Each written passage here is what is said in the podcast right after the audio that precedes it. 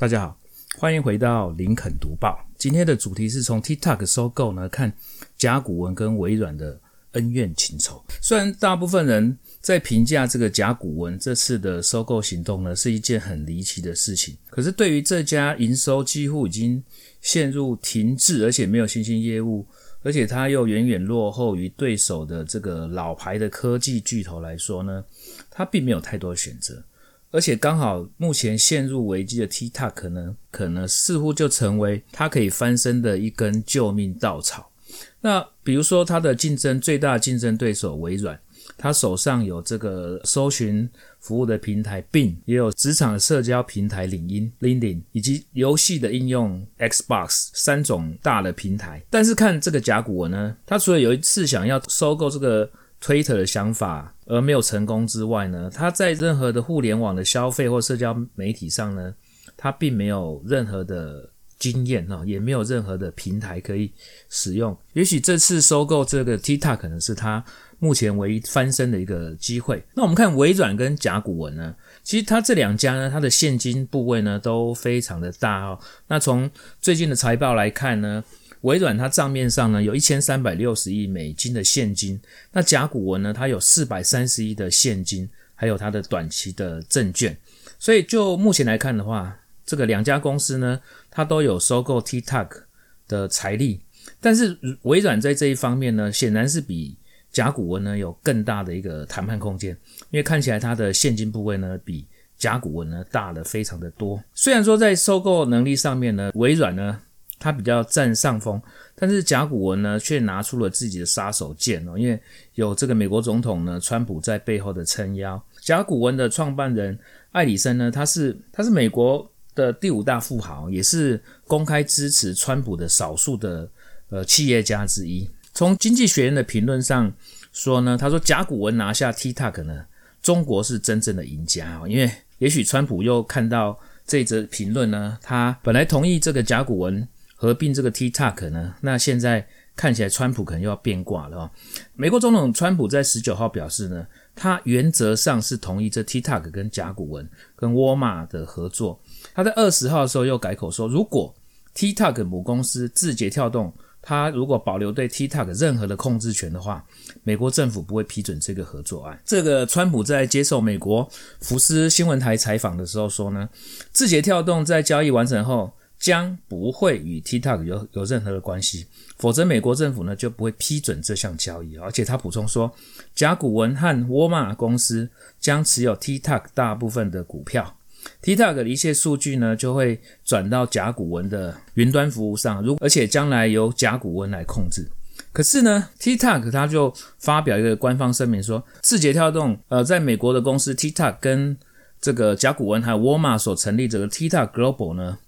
这个目前呢，它是字节跳动百分之百持有的子公司。完成上市前融资后呢，TikTok Global 呢将成为字节跳动持股百分之八十的子公司。那 TikTok Global 董事会呢，会包含字节跳动的创办人和字节跳动的现任董事，以及这个沃尔玛的首席执行官。这表示说，在合作方案底下呢，字节跳动呢不会失去 TikTok 的控制权。我想这是呃八点档连续剧，那就让我们继续看下去。之后这个 TikTok 的合并案呢，会有什么后续的一个发展？在八月底的时候呢，中国政府它出手禁止人工智慧技术的技术的出口，那当中包含了 TikTok 独门的演算方法。那这个演算方法呢，就是微软最想要透过收购这个 TikTok 来取得这个关键技术。可是呢，甲骨文呢并不会全面去收购 TikTok，而是把这个 TikTok 当成是信用的这个科技伙伴。换句话说呢，双方之间呢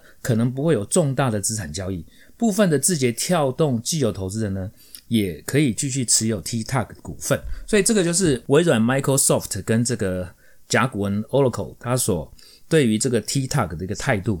那如果说以这种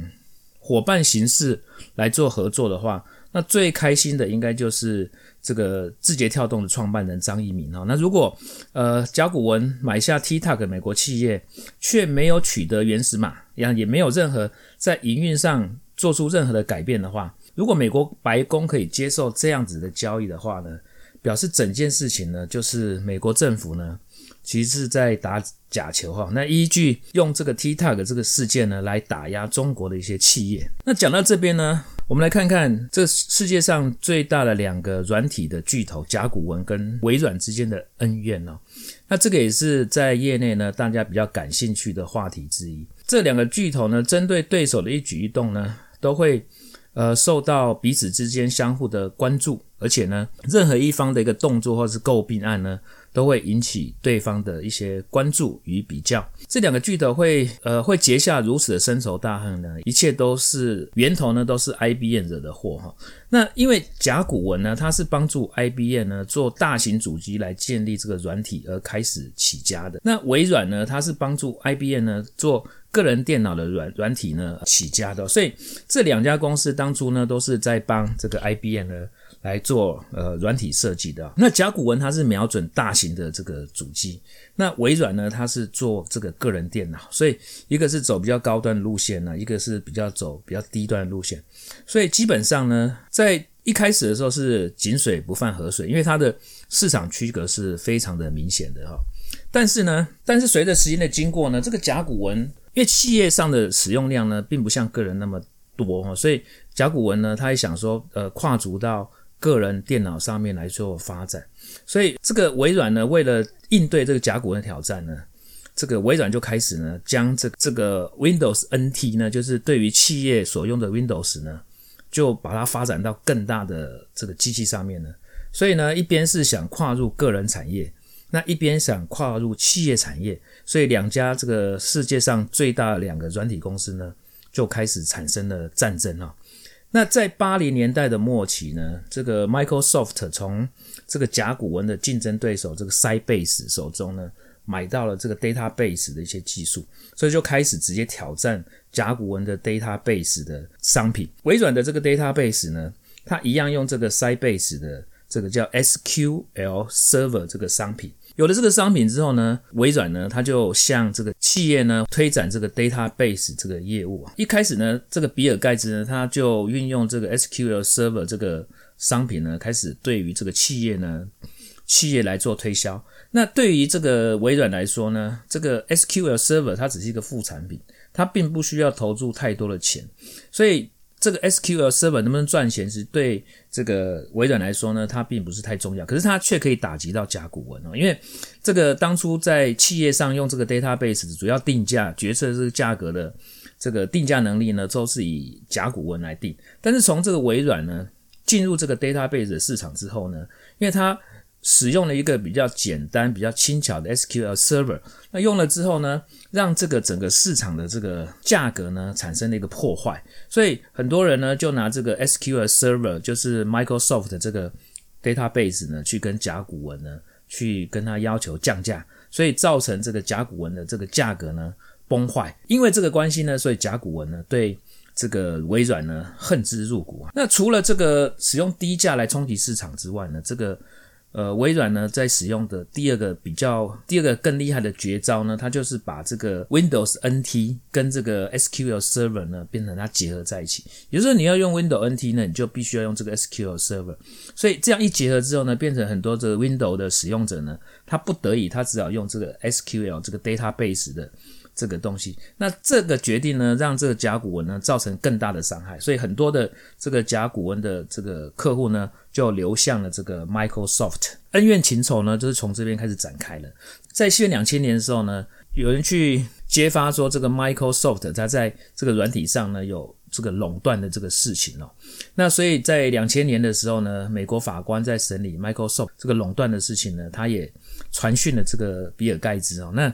呃，这些证据呢，都是来自甲骨文哈。那经过这个微软呢，他在深入调查之后呢，想说这个机密文件是怎么泄露出去呢？所以他后来发现说，其实甲骨文呢，他收买了微软的清洁工，在每天清洁的时候呢，就把这些碎纸碎纸片呢，把它收集起来，然后送到这个甲骨文的办公室。甲骨文的公司呢，再请这个专业人士呢，从这个垃圾当中呢，找到很多这个。微软去垄断市场的一个证据。当这个事情曝光的时候呢，那甲骨文完全没有否认说是他派间谍、派这个清洁工呢去微软去收集这些垃圾哈，然后把这些垃圾重组之后呢，找到一些证据，所以他认为说这个他完全没有违法，而且他非常满意自己